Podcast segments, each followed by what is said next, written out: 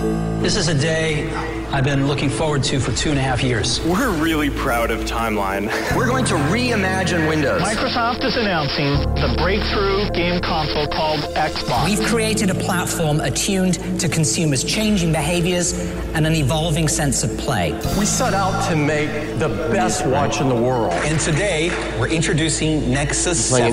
This is it, Xbox One. And we are calling it iPhone. The latest news, the newest products, the biggest names. Welcome to Your Tech Report. Online at yourtechreport.com. Join Mitchell Whitfield and Mark Aflalo for the next hour of Your Tech Report. Welcome to it, the first edition of Your Tech Report for 2015. I am Mark Aflalo, and you are Mitchell Whitfield. Mitchell, how are you? You know, you know, I'm doing well, and I'm very glad that you remembered to say 2015 because now's the time of year where I have to train myself when I'm right. Yes. You know, I don't write that many checks anymore. Everything is digital, but when I do write down the date, it takes at least a month or two for me to get with it. But Mark, I'm excited about this because we're really ringing in the new year with some great CES stuff here. It's CES time here. Well, I think they planned this intentionally, although it's a pain in the butt to get to Las Vegas for CES. But what a way to kick off the new year with setting the stage for everything in consumer electronics and technology, whether it be for business, automotive. This is a big year at CES, Mitchell. And for people that aren't familiar with the term CES, obviously, well, not obviously, there are a lot of people that don't know what the term is. It's uh, the Consumer Electronics Show. It is the biggest uh, consumer driven electronics show in North America. It is incredible. All the major gadget gear, car manufacturers, accessory manufacturers, they all converge upon Las Vegas and the convention center and all the different hotels and venues and show off their latest wares. And Mark, this show keeps getting bigger and bigger because other industries, gaming, everything sort of, it's really attracted all the different types, all the different industries within the tech world. So we're getting a lot of announcements. And I think accessories are really getting shown a lot of love this year. And that excites me because what are our gadgets without great accessories to use them with? So a lot of stuff to show. Absolutely, and we've got a great show lined up, Mitchell. We have a, honestly, it's it's one of our I think our best shows. I'm setting the stage for something that I hopefully will not fail. Uh, we've got people from AT and T, Intel, Zepp Labs, FLIR, the infrared consumer electronic uh, gadget that attaches to your phone. Lots of great stuff on this show. We're gonna this stuff is going to carry on in the next couple weeks as we talk about CES and the and the fallout and the and and, and the notable people that aren't there directly like Microsoft. Microsoft is is not physically at CES, right? But they have lots of announcements via all their subsidiaries, like Alienware, which is one we're going to be talking to. That's what I was going to say. Don't forget about our friends over at Alienware. A lot of talk, to, a lot of talk, a lot to talk about with them. Not just about CES, uh, but of course about products that have come out in the last several months. So a lot of cool interviews coming up on the show. So let's remind people how they get in touch with us. There's contact at yourtechreport.com. We welcome your emails anytime, whether it's something you want to comment on, something you want us to talk about. We, we look at that all the time. On Twitter, it is at Your Tech Report. You're going to get our latest information right there. Hit the pages of yourtechreport.com to hear all our shows, our holiday shows, lots of great stuff there, Mitchell. There's no way that we're going to be able to touch upon everything that happened at CES. So follow us on Twitter and, and we will give you all the information that you need right there. And we're going to kick off the show this week, Mitchell, with with a topic of news and information because there were two announcements, one product, one service from right. AT&T. So big, big, big news. Exactly. So how? What better way to kick off the show than to talk about AT and T? So Mark, Mitchell, Mark, Mark.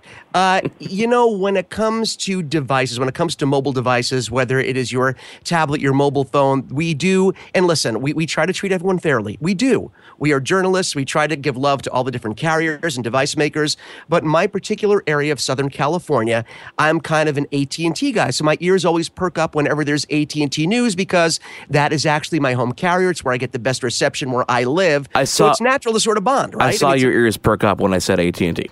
Yeah, you did. Yes. Yeah, you literally saw them go. Little hairs, my little cougar hairs were going. So who better to talk AT&T and all the announcements that were coming out of AT that were coming out of CES from AT&T than Meredith Red. Meredith, thank you so much for joining us on the show. Oh, thank you for having me. I am just so excited to be here, but uh, I'm more excited to be home from CES. I got to tell you, we talked about this a little earlier. 160,000 people this year there. It was crazy. Okay, that's crazy. No, that, that, that that's crazy. That's a crazy amount of people. And of course, I mean, there were so many exciting things to talk about. So I'm gonna, you know, we're trying to let our guests do the intro as to what they're excited about. So your thoughts just came out of CES. AT&T had some big announcements. What excited you about what's going on with AT&T? Well, a couple of the announcements that came out of CES this year were really exciting. Um, we have a new partnership with Subaru uh, to make their cars smart. Uh, we just announced we'd be carrying the LG G Flex 2, and I don't know if you guys know that phone, but I love that phone. It's beautiful screen, it bends. It's just fantastic. So I'm really excited about that. And yesterday we just announced uh, that we are going to be carrying the BlackBerry Classic again. Ah, so for those of the, you know, you know how people get about their Blackberries. Oh yeah. Are you kidding? Mark, oh, uh, yeah. uh, Mark here is uh, is in love with his. He still wants to get back with BlackBerry because he has such great memories and loves the device. I I, re- I, I mean, pe- people get really. Uh, I remember people. There was a real controversy back when BlackBerry went without the keypad on there, and people just went crazy. I've re- I've read a couple of reviews about the BlackBerry Classic, and you know it weighs in different directions, but I don't listen to any of it. I need to get my hands on it and and one, really yeah. spend some time with it. I miss that. I miss that experience. It's well, we'll need, make sure you get one to get some hands-on time for sure. There you Thank go. you very much. That's a promise over here. Um, the other thing that got announced, which I thought was extremely innovative. Uh, well, you know, we have those hackathons, right? I don't know if you guys know about our hackathons. They happen like all over the U.S. Right. Uh, and a uh, bunch of people get together and we there's normally like a theme like you know texting and driving or right, you know exactly. uh, we did like an autism uh, you know hackathon where people were creating uh, apps to help children with uh, autism and it just incredible and uh, the stuff I've seen come out of those hackathons have been just amazing. But we held a hackathon, and the theme this year was just really to uh, do something with with one of our, you know, either campaigns or one of our products. So a couple digital lifers where they had like really like Airbnb meets digital life kind of thing, where instead of like people sending you keys like snail mail, it's all on your phone. You just and you like get in, you go in or whatever. But the one that won, I thought this was so exciting. It was called Anti Snoozer, and it was based on our It Can Wait campaign. And basically, you know how you mount your phone up on your dashboard? The app basically watches your uh, yawning, your eyes, your pupils, and oh, then wow. alerts you by setting off an alarm on your phone to wake you up. The, my, my, wife would love that in bed because when because when I start to fall, hang on a second. No, because when ahead, I yeah, start to yeah. fall asleep, it means the snoring is coming. So the phone would actually wake me up and let her fall asleep. I like this. I'm not sure where you're going to mount that sucker in there, but I'm going to leave that up to you. Yeah, I'm going to leave that talking, up to you. Talking about the phone, not his wife. I'm hoping. So yeah, there you go. Okay. but another great innovation that came out of CES this year was our Modio Smart Case. Have you guys heard about this? Thing? Absolutely. This is what honestly, this is the one that I saw, and I said, Mitchell, you got to call Meredith because this is genius. Yeah, really it brilliant. is genius because you know when you go in or someone's getting you an iPad and you know there's a lot is when you add the bells and whistles on like you know all that memory and then of course being able to connect with the network it can get really pricey. Absolutely. Yep. So this case, it's the Modio Smart Case. It is going to so you, basically you pop your iPad and it works with most iPad Minis and most iPad Airs, I think. I get if you want a list, it's on it's on the website, but there's a big list go. of iPads that work with it. Uh, so basically, you just pop the iPad in the case, and the case itself has a SIM card in it. So you could add it to your data share plan if you've got that, uh, you, or you can get a new plan with it. The pricing and all that has not been announced yet, so I can't really Okay. say because I don't know. But not only that, but wait, there's more. There's That's more. like my favorite There's part. more. Uh, you can add 32 gigs with an SD card. of storage. So this not Of only storage. gives you the, the, the cellular connection that you would normally pay Apple tons of money for, but gives you the actual storage as well. Absolutely, yeah. it Gives you, so let's say you buy it. a 16, which is what I personally have, and I'm all Right. bummed out because I wanted to download some like really crazy movie. Like I think it was uh, Cool as Ice, starring Vanilla Ice, but don't tell anyone. That's our little All secret. right. No, no, that's all yours. That's all yours. and my iPad was like, no, sorry, no more storage. But if I had this case, I could add 30. I could be downloading as many Vanilla Ice movies as I wanted. Now, l- let's say that you had this case, it's on your plan, and you wanted to download all those Vanilla Ice movies, but this month you don't have enough data. Well, luckily, we just announced our rollover data plan. Now, I'm really excited about this because I think people are really going to love it. Uh, so basically, it starts end of January, and so let's say you have it's like rollover minutes if you remember that concept. Of course. So basically, you have those extra minutes, and you didn't talk to Nana last month, but you had like an hour's worth of minutes. You could talk to Nana next month for an extra hour because we're all dying to call Nana and be like, Nana, what's happening? Uh, so this is the same thing, except instead of my last month, I didn't download uh, the Vanilla Ice movie, but next month I will be able to download two because I held on to those rollover data. So here's here's what I wanted to say. I just just to be clear on this because I was, you know, obviously, you know, it's no secret that T-Mobile made this announcement and once they did, I was just hoping and waiting that other carriers, AT&T specifically, would follow suit and they did and I'm really excited about this. But just to be clear for our listeners, Meredith, this is not a traditional rollover plan that they're used to with their minutes because with minutes, the rollover minutes continue to add up and add up and add up. Now with this exactly. one, it this basically is not that. it this res- is not yeah, that. it Absolutely. And I'll explain it. Yeah, it Uh, resets so basically every month. what it Yeah. is is it's kind of a month to month. So if last month you had you have let's say you have a 10 gig plan and last month you only used 5. So next month you're going to get that extra 5, but that doesn't move on past that. But then Right. that month when you have extra gigs then it will roll from that month then it will roll over. So it's one month to one month if that makes yeah, sense. it resets every month, and every month you're entitled to the leftover minutes from your existing plan the previous month. So that's a that's a good way to explain it, right? Mhm. Okay, cool. I think that's got a good it. way to explain my it. But head, it's like it. it's it's data, not minutes. But yes, Gotcha. that's the I'm way sorry, to explain data. it. What am I saying? See, I, see, I'm such a rollover minute guy. The data, data, data. Oh, Mitchell, oh, Mitchell. But I just wanted to put it sort of in a snackable way for people to understand, like what it, No, that's what the concept is.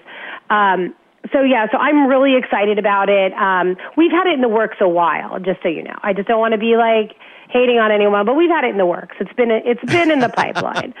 Uh, but I think people are going to be really excited. But it, and right now, uh, another little uh, caveat on this is it's only on the mobile share plan, which is like the data buckets. But most of our uh, makes sense. customers are on that plan, and you don't have to sign up. It just automatically we automatically put you on it. That's great. No, that's great, and that's not a caveat at all because, uh, like you said, that's the plan. If people are not using the mobile share plan, they should be because it's probably the best value that you guys have and one of the better values around. So that's that's definitely a plus. You have a, a great rollover data plan on the best mobile plan you have. It's perfect. Oh my gosh, I love talking to you guys. You guys are fun. and see how I said data this time? I didn't say minutes. Look how smart I am. Oh, you're so smart. Perfect. I love it. You're making a cheat sheet, aren't you? Yeah, he Right is. front Trust of me, he is. Meredith Red from AT&T, thank you so much for joining us. We're going to have you on again soon because we, we, we, we go too long. These stretches between speaking to you just is too long. Oh, you guys are so sweet. All right, well, have a good one, and I'll talk to you guys soon. Thank you, Go Meredith. get some rest from CES. Go go relax. I will. It's your Tech Report right here. I am Mark Aflalo. He is Mitchell Whitfield. We've got way more to talk about. Lots of CES news. The Consumer Electronics Show ending this past week in Las Vegas, and it sets the stage for everything in technology that's coming up. We will be back in just a couple seconds right here on your Tech Report. Your Tech Report will be right back.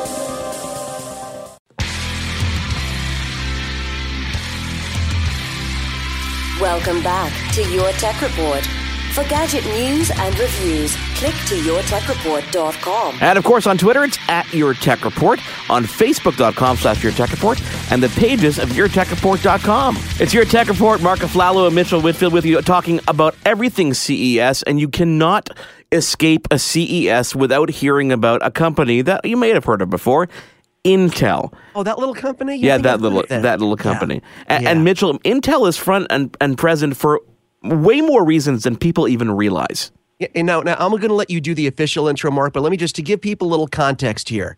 Um, you know, we talk with a lot of people. We talk with a lot of computer manufacturers, mobile device manufacturers. We talk to a lot of folks, and you don't realize. I mean, you realize the power a company has, but you don't realize it in full until you talk to these companies, and they're like, "Well, we're waiting to see the next chipset that Intel comes up with, or the next the next gadget that Intel comes up with, because that will affect our product line." So for, forget what you know about just oh they make they make they just do this just do that intel does so much more mark and they really affect the market the tech market in general because everyone in the industry waits to see what they're doing to plan what they're going to do next So, what better way to talk about Intel than to talk to someone at Intel who's even go. probably even more passionate about all the things that they are doing? So, brand manager Mr. Brian Diener, I got You that got right. it. I got it You right. it right Hey, Well- good morning, guys. How are you, Brian? Good morning Brian, I want to ask you the, the first question I've been asking people is what excites you the most of the announcements that your company has made at CES?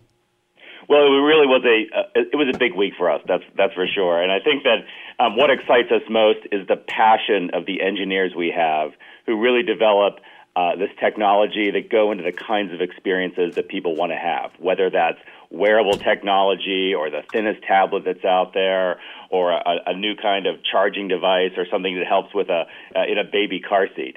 Uh, it's it's the technology that, that we develop that allow people to, to to go and do exciting things in their own lives. And now, Brian, I'm not overstating things when I talk about companies. Let's like we, you know, we deal a lot with Alienware, and we talk with Ray Watkins over there, a great guy.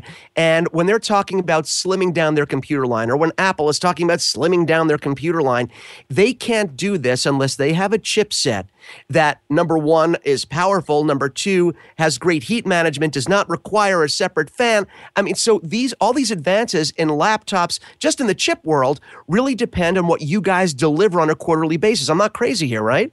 No, that's right. I mean, we're we're really at the forefront of that, and in fact, we had some some some great announcements this week around our next generation of what we call our 14 nanometer processor. But what does that mean? Well, what that means for a consumer is it allows you to have things like the world's thinnest tablet that we right. just uh, uh, showed this week. That came out from Dell. It was available last weekend, and it's less than six millimeters. It's based on an Intel Atom processor and an Intel Atom uh, X, or an Intel XMM chip with an LTE modem, but it also has things like RealSense, Intel RealSense technology in it, which allows people to have new and immersive uh, interaction with their tablet. So not as it not only is it just thin, but it kind of does cool things. T- tell me more about, about, about RealSense because I've seen a couple applications so far since you've made that announcement. The one that interested me the most is that uh, that focusing technology where you can focus on a picture after the fact. That's exactly right. So that's that's called the Intel RealSense snapshot camera, and really it's it's three cameras built into the back of your tablet, so you can you know run around and take uh, photos when you're out in the world, and then literally pull up your gallery of photos afterwards, and with one touch, you're able to do things like change the depth uh, perception, change the change the focus in different areas of the photo, measure things from point to point, or even simply change filters. I mean, things that used to take really expensive, uh, you know, photo equipment and Photoshop is now literally done with the touch of a finger in a tablet. No, I got to tell you, to me, that is one of the coolest. That was one of the coolest advancements around, especially that you guys are at the forefront of. Because how many people take pictures? They decide later, after the picture's already taken, which in most cases, and only a year or so ago, it's done. You didn't get the right person in focus. It's done. Too bad. The moment's gone. Now the moment is never gone. You can selectively focus uh, uh, the picture where you want. That to me, it, it seems so simple. Eh, but without the technology that you guys create, that doesn't exist. And I think the the average consumer doesn't realize the effect that Intel products have on their everyday life. Could you could you also you, you had mentioned wearables because I think when it comes to wearables, whether it's smartwatch, clothing, I, that is the next big thing that we are waiting to have explode. Everyone's waiting for Apple Watch, all this stuff. Tell me about Intel and what they're doing in the world of wearables. Sure. In fact, we made a, we made a, a, a fun announcement this week. I think around this uh, uh, button-sized compute thing called the Intel Curie module. Yep. What is that? Well, really, it's a really small development platform that's about the size of a coat button. And what's going to happen with that? Well, it's going to go into things like clothing and sporting gear that, that brings, you know, compute and sensing and Bluetooth capabilities. So you're able to have these wearable devices, whether it's a fitness or a, or a fashion device, that where you can really um, collect data about yourself and have better experiences when you're out in the world that that's just insane. I you know I go through the list of things that, that you announced at CES and, and we could probably talk for hours and hours and hours on it. But um, but I like focusing on certain things. And one of the things that popped out at me, which not a lot of people are talking about, is the wireless charging world of things as well. Because you've done some collaborations with some pretty cool companies to give people wireless charging where you not necessarily would have had it before. That's exactly right. In fact, we had some announcements this week uh, of our, our new wireless charging that's really built on a standard called the Rezence.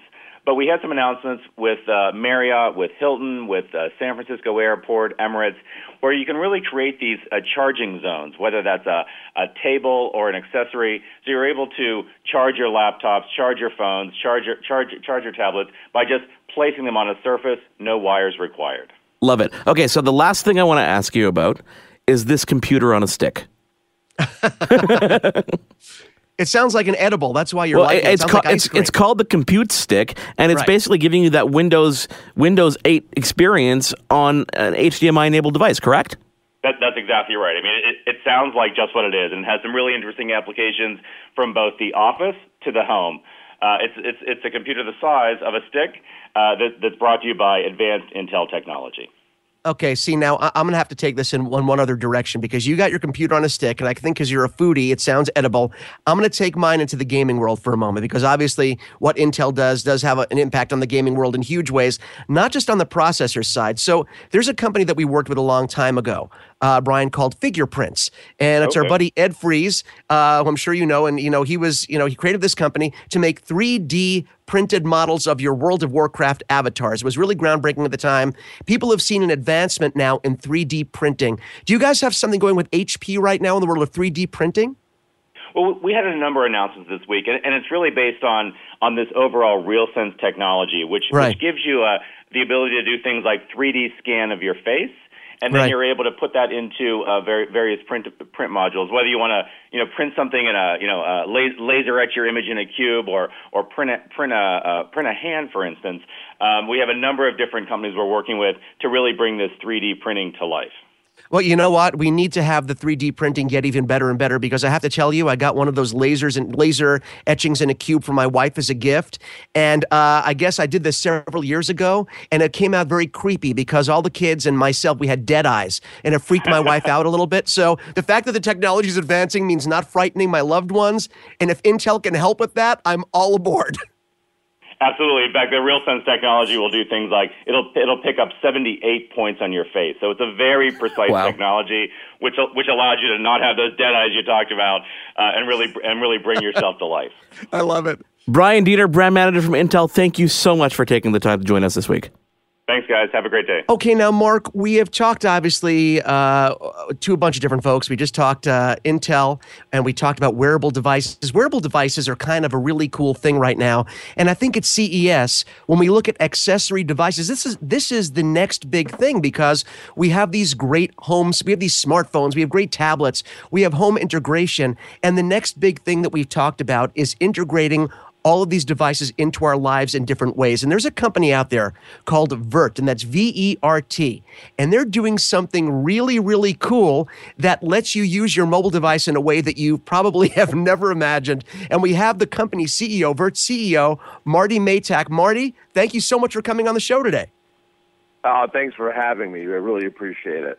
Now, for people that don't know, uh, to, to give them the short version, now this device that you guys make, this is a device that can attach to you. It's either built into a clothing device or it actually attaches to you and it measures your vertical leap. Am I correct here? That's correct. And uh, as as we've all been young at some point in our life, to be able to know how high you can jump is such an amazing uh, piece of knowledge. But we also have the capability of knowing how many times. And some of the things, just like any other business, you get pulled in directions you didn't expect. And so the injury prevention side for us is something that's really blowing up. Uh, just like pitch count for baseball, uh, jump count so crucial for sports like volleyball or basketball. And this is something, and, and here's the really cool part. Now, in the past, this is something that would have to be monitored by a coach. There were there are jump measurements like the old school machine with the little slide flaps that would show how high you could go, and then whichever flap you hit next, that would tell you you went a little higher. So this is this is something that has usually been measured in the very old school traditional way by this device or by a coach that would watch. But to do it in a way like this, to do it now, to let people that don't know how it works, there's an there's a there's an app that goes with it, and the the little dongle that you either wear that's integrated, it sends the information to your mobile device so you can actually track and train accordingly. That's right. So it's as simple as when you're wearing it, like let's say it's a, a kid in basketball practice. Um, you, you literally just wear it um, around your waist, um, and you get all the anim- analytics real time on an iOS uh, device.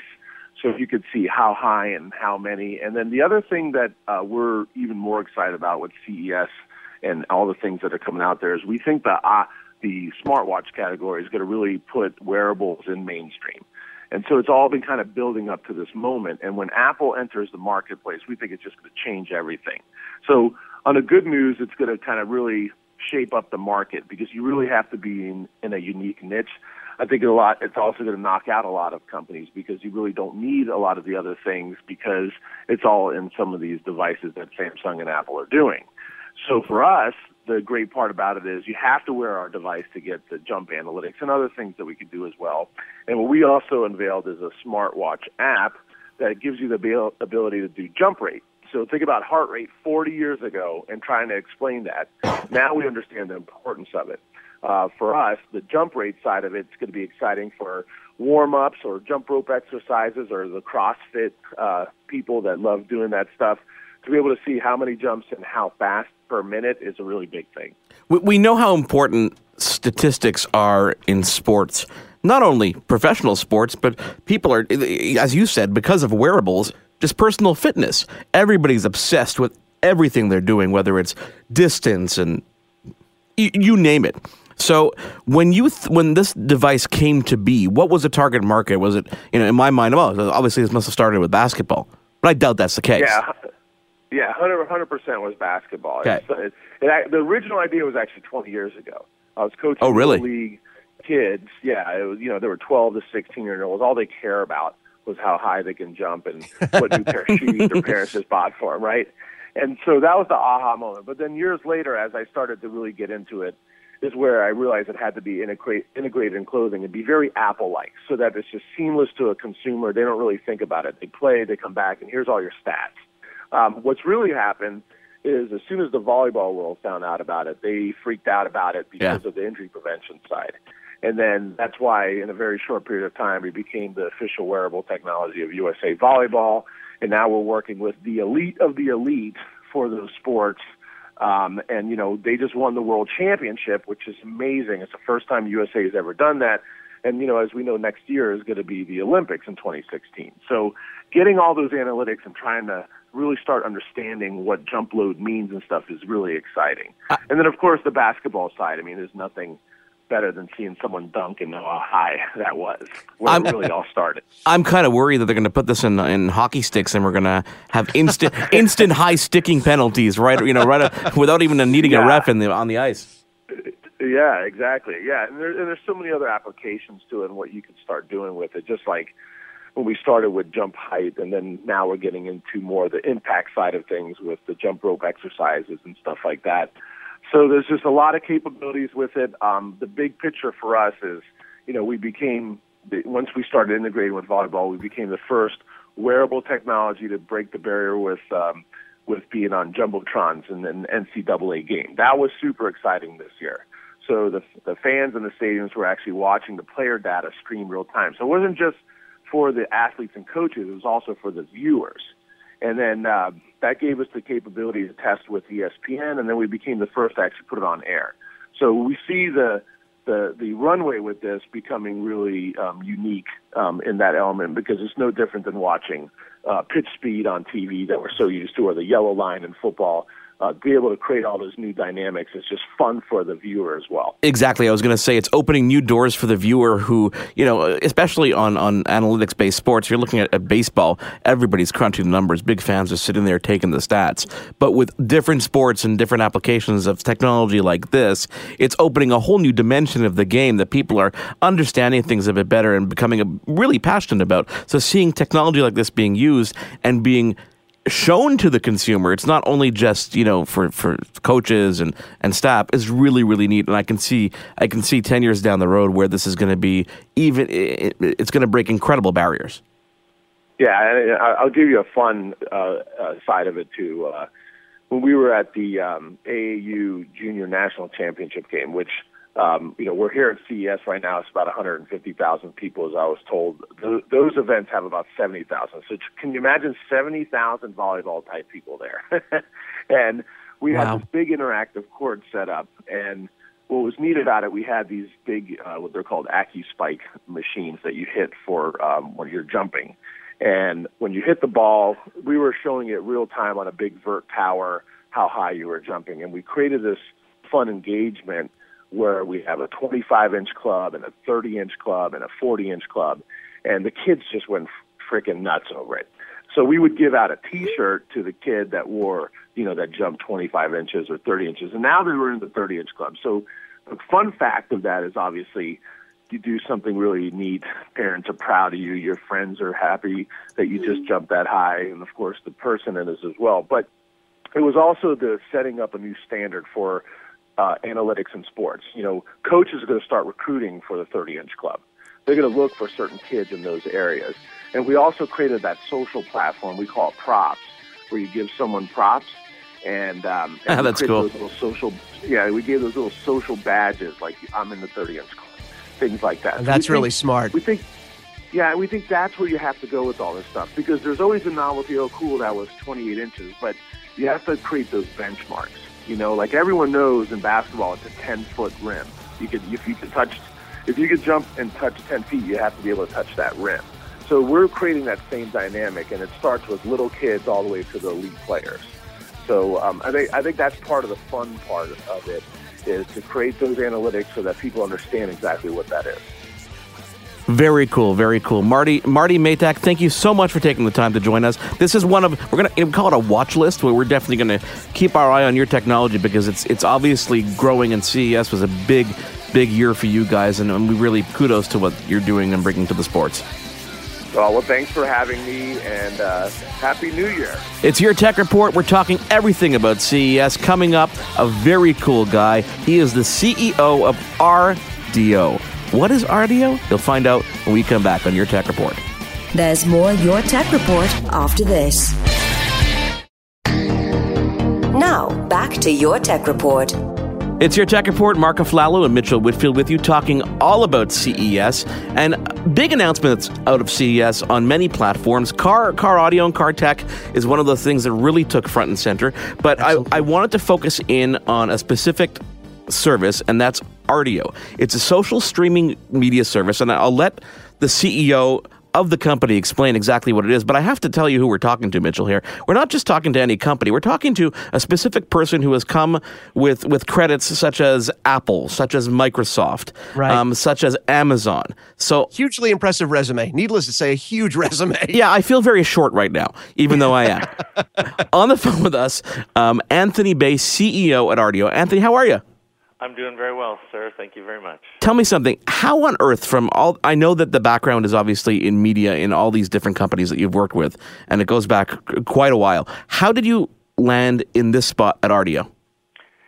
I um, before Rdio, I was running Amazon's digital video business, so Amazon Prime Video and uh, the transactional business. And I had, over the course of the last 20 years, I've been very involved in digital media, starting at Microsoft, where you know, frankly, getting things to stream was the big challenge. You know, people, I think most people don't realize the internet was actually designed to um, not support streaming, and so you, you break everything up into little bits and send them through routers all over the place, and then try to put them back together. So you know, everybody thought it was pretty exciting that you could actually get something to stream, and so from that evolution, you know, to this is is is really part of a journey. So, and in all the different jobs I've been in over the last 20 years, it, it's really involved that. So this this is, I think, one of the most exciting times to be in the music business, in in some really basic ways. For the first time, really in history, it's possible to take all the world's recorded music and make it available to people Yeah. anywhere they are, anytime, uh, uh, in in in any country, and to make that very personalized to them. So it really is. It really is remarkable. In a lot of ways, it's very similar to what happened, you know, with the web, you know, 15 years ago or 20 years ago, where all of a sudden you could access all this information. So now that the convergence of all these things, all the different devices that are coming out that are available that that can stream, as well as the ability to get the rights, makes this makes this frankly an amazing moment. So I'm pretty excited. Mitchell and my background is is audio. We are broadcasters at heart. We worked in the radio business and the voiceover world. So you get a, spec- a special kind of respect from us when you go from a digital video world to focus on audio because it shows that you understand the importance of audio in our world. And a lot of people don't get that. So so kudos to you on that for sure. All right. Well, thanks. Well, look, it's. I think every human being on the planet, with maybe two or three exceptions, who are out of range, listen to radio. Yeah. Listen to radio. Radio is as close to a universal medium as we have on the planet. So you know, it's it's pretty important. So tell me about the announcement specifically at CES this year. These are some really cool partnerships that help expand your brand. Yes, uh, thanks for asking. So we, we are focused on, at, at the highest level, a vision of making every song ever recorded available on any device anywhere in the world instantly tuned to each individual listener, each individual person. So what we announced at CES is a continuation of that mission. We announced a number of things with connected home audio to allow you to stream audio in your home. Um, we announced TV partnerships and we announced auto partnerships. So it's home devices, mobile devices, um, a pretty broad, pretty broad range of partners. Uh, what I was going to ask you, Anthony, is uh, how how important do you see the car audio part of your business? And I'm asking that because it seems that the industry, and I'm talking not just uh, larger than streaming and audio streaming and social media, but the tech industry in general has put so much focus on the home and being mobile on your person when you're walking and you're out and about that I almost feel like the automobile is still that wild, unclaimed frontier that's been dominated by, and you know we air on Sirius XM as well, by Sirius XM and HD radio. So there's still this wild frontier that's available in the car that I think is untapped. So, how important is that business to your business? Well, you all are in the radio business, so you know the, the percentage of radio listening that happens in, in vehicles is extremely high. I don't offhand know exactly the percentage, uh, but it is a, you know anywhere in the world, uh, listening in cars is one of the highest uses of radio, and and music as well. Historically, it's been cassettes or CDs or people plug in an iPod or, or a USB drive. But listening in cars is is a high percentage of overall usage. And there actually is a lot of emphasis on making it work in cars, really in two ways. The the simplest one is Bluetooth or an auxiliary cable. You know, you plug in your phone or you plug in eh, pretty much today it's a phone. Right. Or you or you stream via Bluetooth. You know, the challenge with that is, you know, it's dangerous. It's just as dangerous as texting you know when you're trying to pick a song to play on your phone while you're driving yeah. it's not very safe so the good news is i would say close to 100% of current vehicles allow you to connect your phone and and play but but they don't do it in in an integrated and safe way so the current generation of work is really all around integrating into cars and i think you will see you saw at CES this year a remarkable emphasis by car companies and all of the related parties that are involved in that business on entertainment systems and information systems in cars. So it's it's not that, and it's really only a few years um, back where cars started to be a big part of CES. There's a whole a whole big part of CES that's just about cars.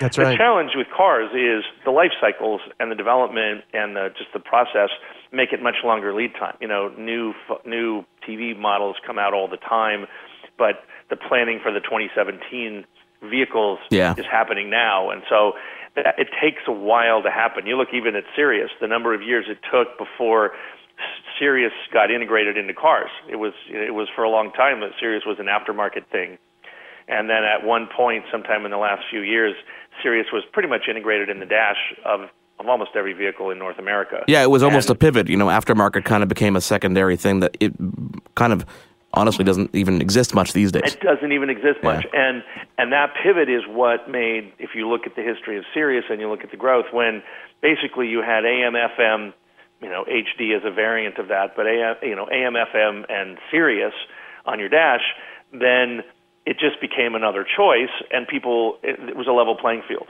um, and Sirius could then could then compete for listening in that sense. And the same thing is happening with digital entertainment streaming.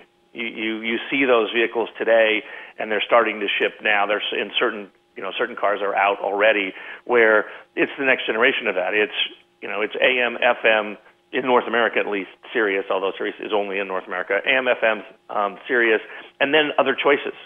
So we, when the world is AM FM Sirius Rdio, There you what, go. what will the well? That's the that was the point of the Bosch Yeah. relationship. It's already that way in uh, in Tesla vehicles outside the United States and Volvo vehicles where it's integrated into the dash in that way. So that's the that's the big change that will happen. Is all these all the other services will be integrated um, in some form or another, but it still takes it still takes a lot of work on our part to figure out what is the right user experience in a car. It's not the same and and so you have to figure out what that is. And a lot of our work, the thing we announced with Bosch was taking the opportunity to figure out what is a reference design of a streaming music service in a vehicle. how do you what matters because the navigation is clearly different when you're driving than when you're on your phone or when you're in front of a TV. And so we we focused a lot on that, and, and that was why we were excited about Bosch. We our our show specifically airs also on a on a network called Accessible Media, which is designed to distribute audio to people with visual impairments. So the importance of services like your like Rdio is is immense, and, and it's known especially in our, in in that niche market. What I kind of want you to put your sales hat on here for a second because the, one of the unique things about Rdio is that without paying a penny, you're still giving people access to stations. So these are, I'm assuming, curated playlists in different genres. So you're you're still you really you you recognize that this music should be available to the world just like other radio stations do. And kudos to that. So what is for that fee, that monthly fee, what is that unique selling proposition? Sure. So Rdio started out as a subscription only service. Uh, $10 a month in the U.S., uh, a little more in Canada historically, although we've recently lowered it. And about four months ago, we actually launched at the Toronto Film Festival. We launched an internet radio experience. So in Canada, you don't have Pandora. Pandora is only available in the United States. But that model of computer generated stations. You you know you you tell us an artist, uh, you tell us a song, and we make a station out of that. So you know you can have a you know a Taylor Swift station, and or if you like country, you can have a Blake Shelton station. So that that if you will customized radio has been the radio revolution in a lot of ways in in um, after after Sirius's revolution is that personalized radio, and up until four months ago, you had to be a subscriber to be able to get radio from Rdio, um, and as part of the full subscription. What we did is we introduced a free uh, free to the user internet radio service. So it is similar to Pandora, if you will. It's a combination of both curated stations. We create stations. We have we have programmers here that create stations, uh, and most of our top stations, frankly, turn out to be those. We also offer the the algorithmic computer generated station. So it's a very very rich set of choices for people because you know if you look if you look at the radio market, the radio market is dominated by ad supported but free to the user. Yeah. Sirius, you know, Sirius is a great is a great experience, but it's a tiny fraction of the total of the total listening population. And that so therefore, it's really the same idea. Is we think there's a very broad audience, which frankly at some point is everyone, uh, who will be interested in this, not in necessarily instead of, but in addition to. We think that what we do adds to the radio experience. It's another form of radio if you will. And and in the same sense, people who listen to Sirius generally don't only listen to Sirius. They if, even if they pay for it, they have multiple. So that's kind of step one. But what that doesn't give you, just the way the license agreement works, uh, is if you will, radio is an experience where you pick what station you listen to, but you don't control the programming on the station. Yeah. Right. Um, on demand, if you will, a subscription service in our world, in, in the streaming and, and download world we're in, you do pick what you want to listen to. I can listen to any song, I can listen to any album, I can make a playlist of anything I want, I can follow other people, listen to what they're listening. I have complete 100% control over a 35 million song library. The, simple way to explain it to people is you have everything on iTunes, you know, for $10 a month. And you have access to that whole library in any way you want. You can dive as deep as you want and listen. So those really are the two things. The the free version is and our free version, unlike other people's free versions, are some of our competitors, will work in cars and does work in homes. And it because it's radio, and radio for the most part, the music industry thinks of as promotional. So those are the choices. If you want to listen to a a, a great radio experience, different than the classic type radio, but still that radio idea, and you're willing to hear ads, that's free. If you want to pick what you listen to and listen to without ads and download and listen offline, then you pay for that. And really, those are the two those are the two choices. Uh, you know, I'm, I'm trying to, you know, Anthony, I'm listening as someone obviously that that's doing a radio show and we're interviewing you, but I'm also listening as a consumer. And this is kind of a powerful message that you are that you're sending with with Rdio and what you're talking about the future, because we we've certainly become accustomed to digital devices in our daily life, whether it's your smartphone, your tablet, a connected home. And one of the things that these devices offer is customization. And when it comes to music, having the power on the consumer end to create a customizable experience for yourself. As far as we've come technology wise, we haven't had that, at least in a, in a really succinct, great, smart package. So, what you're offering is a really powerful tool and something great on the consumer end that we're sort of used to in other facets of our life that we should be getting in music, and Rdio will allow us to have that. I'm going to sign you up, my friend. No, no, but you know what? It really is true because I think that's it's a model that we've become accustomed, but we Yeah. haven't gotten it in the music world, and this is a huge thing. I think it's a huge thing. Yeah, and you know, you, you, you literally you said it, you know, at, at least as well as I could have, and that's well, if you go back to what I said in the beginning of the conversation. In a sense, that's why this is such an incredible time because over the next few years, that understanding is going to percolate down to people, and they're going to realize, Right. wow, I can have this, and I can have it everywhere. And it knows it not only knows who I am, it knows what I've been listening to, when I've been listening to it. Yeah. At some point, you know, we'll know you're at home, and what we suggest that you hear at night after work is going to be different than when you're driving. And but yet that you know, it's our job in that universe of things that you listen on to know who you are, where you are, and what you want to listen to, and help you make that experience as great as possible out of you know the world's library of music. And so that's I agree with you. It's I think it's incredibly exciting. And once people understand, you rarely find someone who goes back. I have not found a single person that I know of who started using a service like this and stopped. Anthony Bay, you are the CEO of Rdio. I'm going to spell that for people just so they don't mess it up when they go sign up right now. RDIO.com. Thank you so much for being with us. Well, thank you guys, and you have a great day. Mitchell, we'll be back in just a couple seconds. There's more Your Tech Report after this. This is Your Tech Report. For gadget news and reviews, Click to yourtechreport.com. It's Your Tech Report on Facebook, facebook.com slash Your Tech Report. On Twitter, it is at Your Tech Report. Mark Aflalo in Montreal. Mitchell Whitfield for you in Los Angeles. What a week, Mitchell. CES wrapping up in Las Vegas. Lots of stuff. Lots of stuff. If you click to yourtechreport.com, we've got some interviews that you, you didn't necessarily hear today uh, because we just don't necessarily have all the time. Wait a minute, there, there's stuff that people didn't get to hear today? Oh, I thought we were talking our buns off. Oh, we were talking our buns off, but there's lots of stuff. You know, if you were to th- look back at CES, I was trying to think what are the top three categories of products that really kind of broke out this year at CES. I think automotive tech is definitely high atop of that list.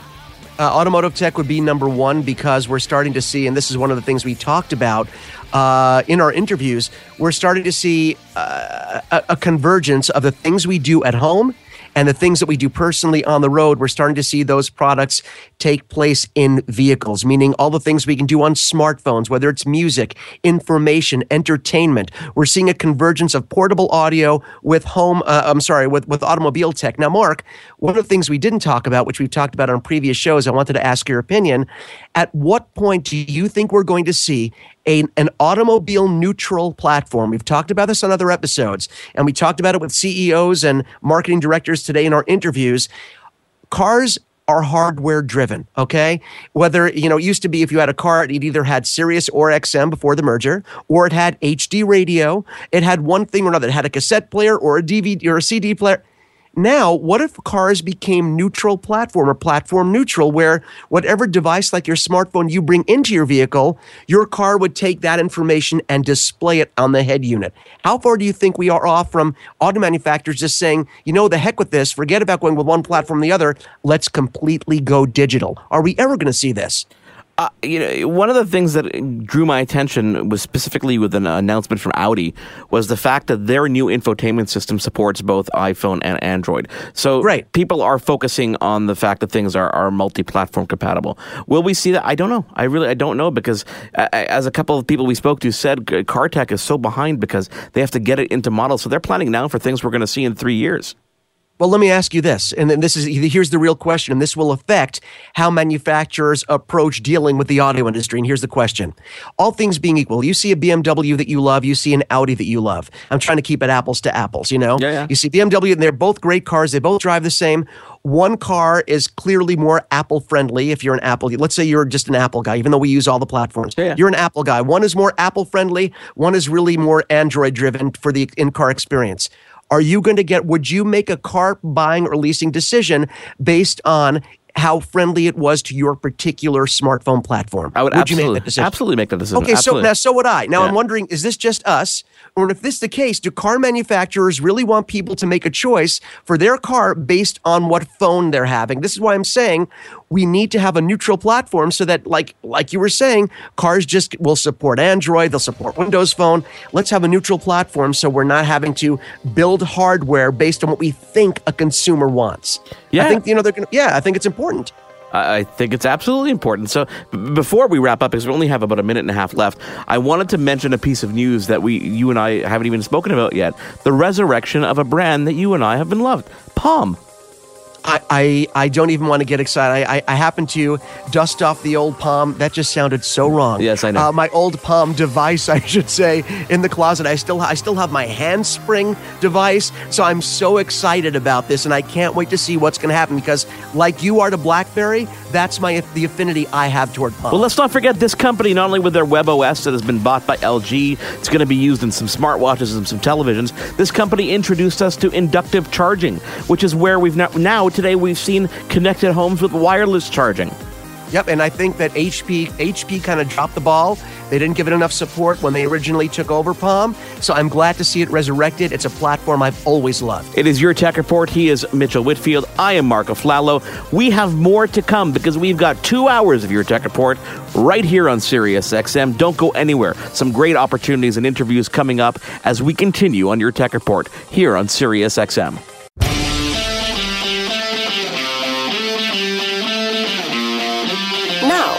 to your tech report.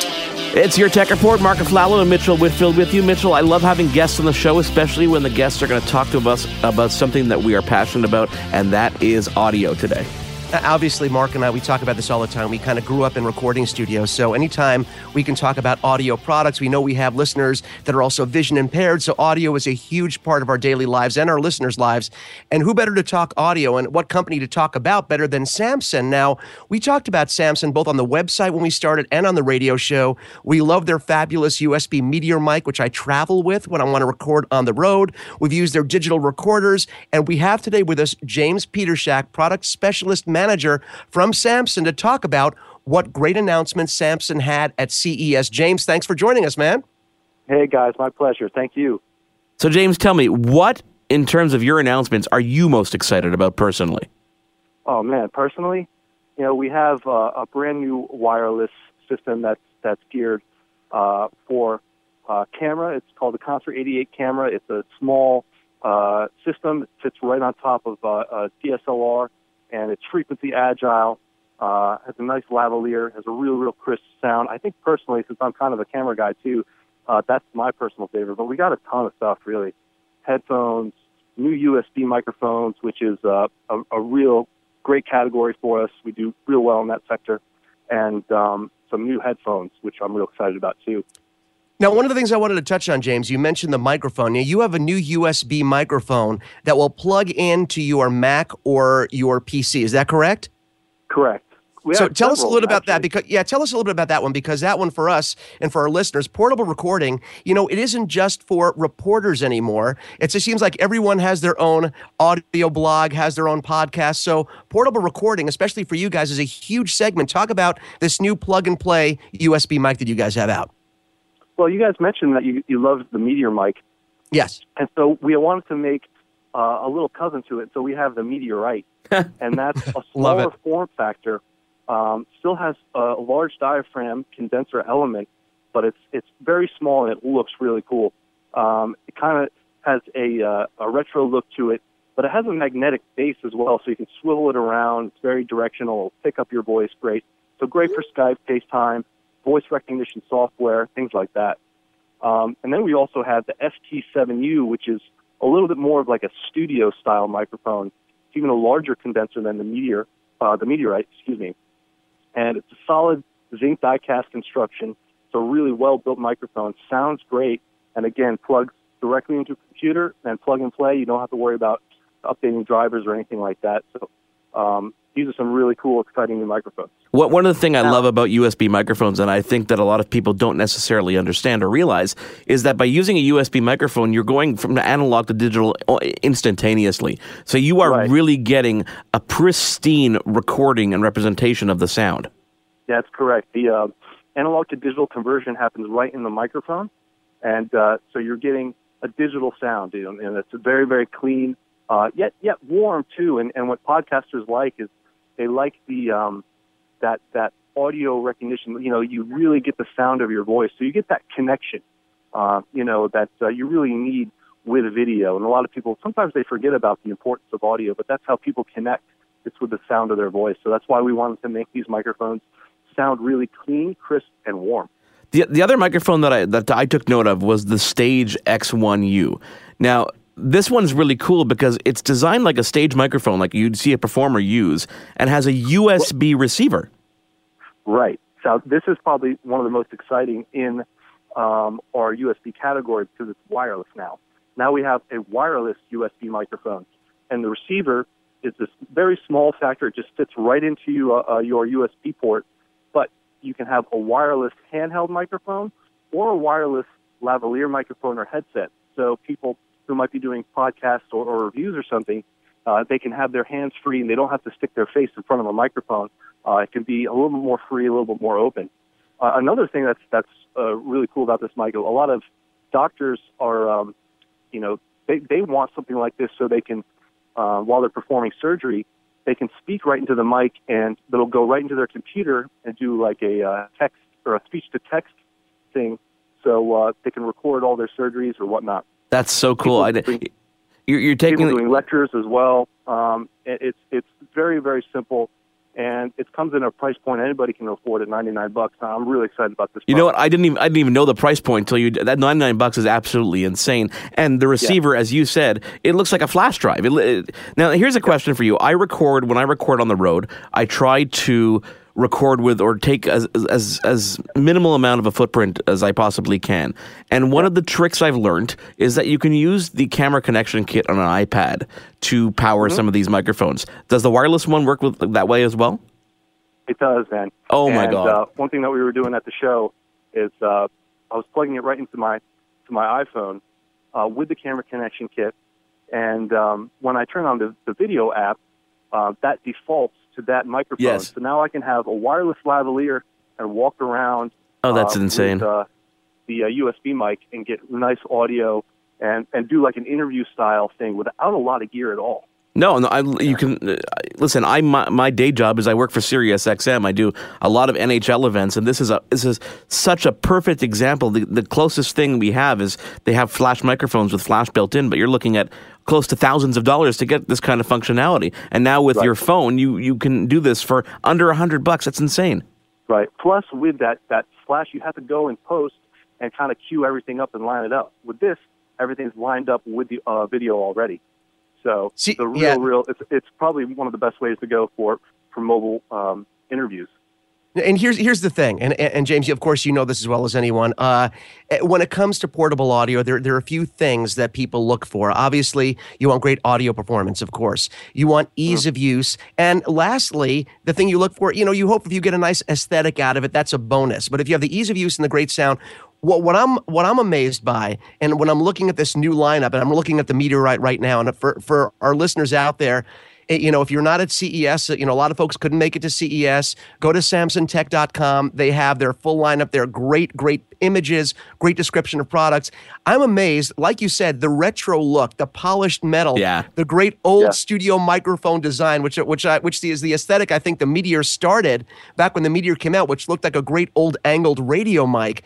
Uh, I don't think people necessarily appreciate the ease of use. Once again, when you're using digital, it's a plug and play device that works seamlessly. And USB used to be a negative with audio. Now the quality has Right. become so good, in no small part to what you guys are doing. I think people need to hear this to really believe it, to be blown away by this. They really do. And uh, again, it's, it's set at a price point that everybody can afford, and uh, it's a great accent and accessory to any laptop or or desktop or even uh, an iPad. You know what? I, we could, there there are certain topics that Mitchell and I could probably go on with for hours and hours and hours, and I think we're going to have to schedule that time at a later date because I know that you're busy. I want to thank you so much for joining us again. Mitchell said it. He said it was uh, SamsonTech.com. I, I'm looking at the, the, the microphones, the the speakers, all the new announcements. Your product lineup is f- outstanding for 2015. Oh, thank you so much. We're real excited. Uh, it's going to be a great, great year. And uh, yeah, whenever you guys want to talk shop, uh, just give me a call. Well, you know, James, you know what this means. We're going to be calling you very soon because we are going to want to actually do on-air reviews for all these products we're talking about. So you can expect to hear from us, from us very soon, reaching out for review units. I'll tell you that. All right. Thanks, guys. I appreciate it. James Petershak from Samson Tech, SamsonTech.com. Thank you, James. There's more Your Tech Report after this.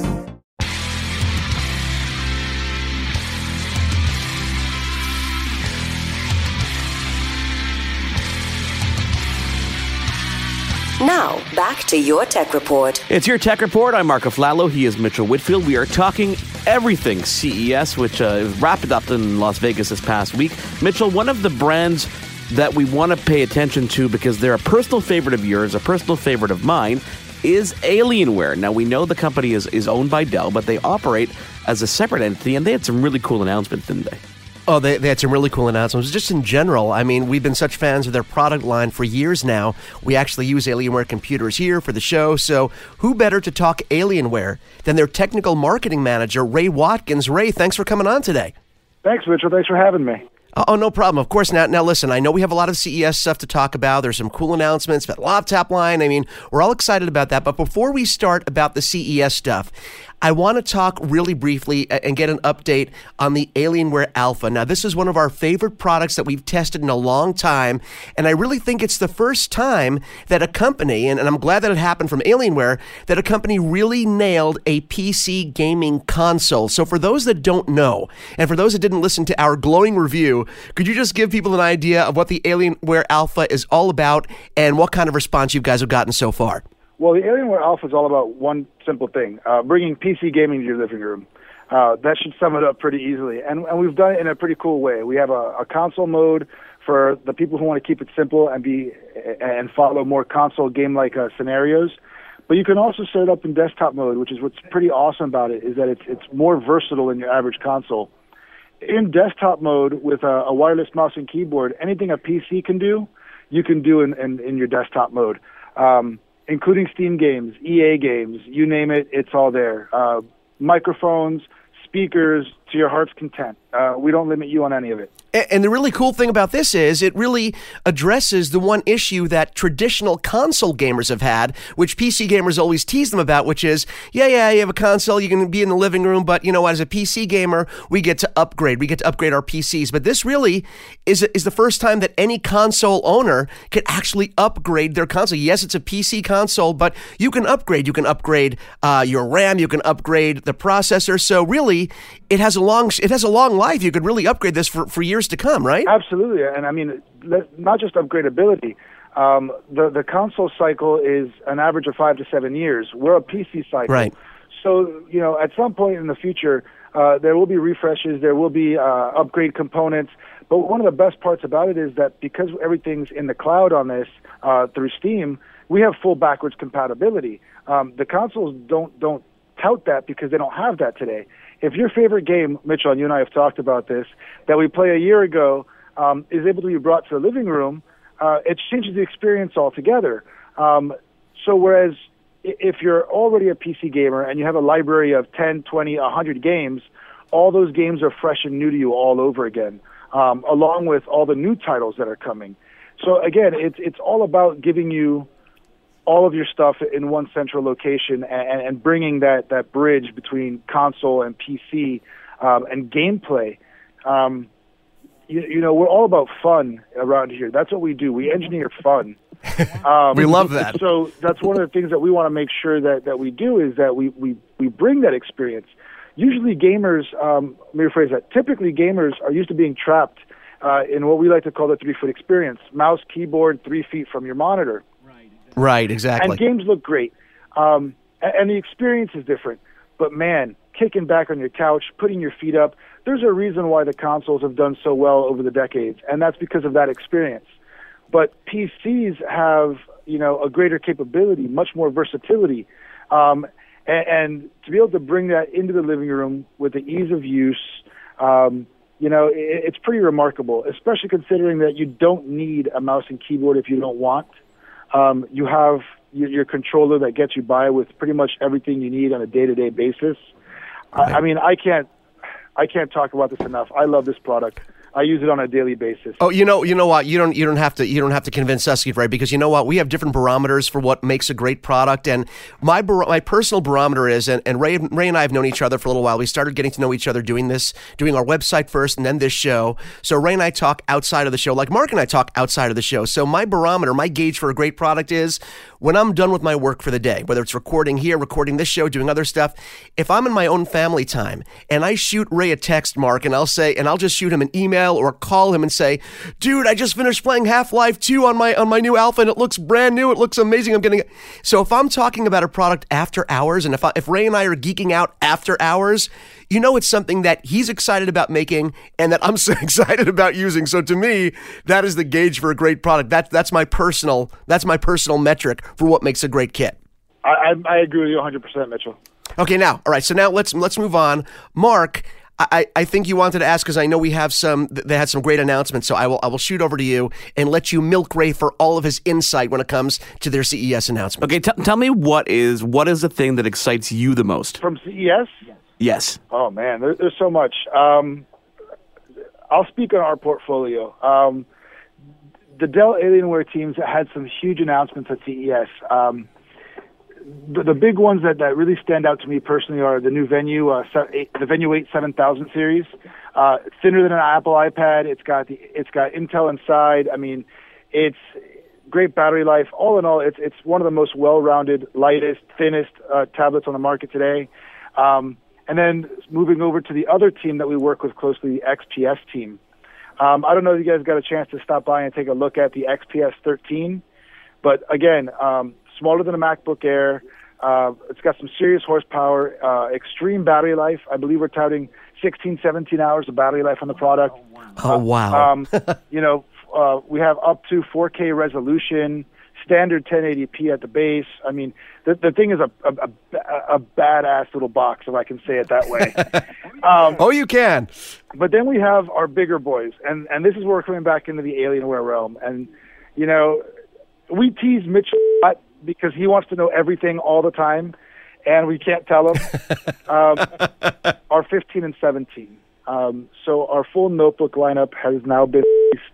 Uh, we now we now tout the Alienware 13, the 15, and the 17, along with our Alienware graphics amplifier that hooks up to all three notebooks. Yeah, and for people that don't know about the, do you know about the graphics amplifier, Mark? This is like a brilliant. It's brilliant. And for our listeners that don't know, basically it, it, it, adds longevity to your to your laptop because it takes your video card and allows you to externally upgrade uh, through a small chassis, and you can upgrade your your video card into this chassis, then plug it into your laptop. Is this correct, Ray? Absolutely. And then basically your laptop uses this external card as its card, right? I, agreed. And what happens is we actually. Uh, through some nifty engineering and, and, and some creativity.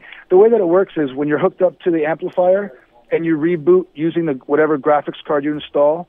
And here's the best Right. part: you can use AMD or NVIDIA graphics. It's your choice. We don't limit you, and you can use any graphics card in there that you want. That that uh, up to a, a Titan Black.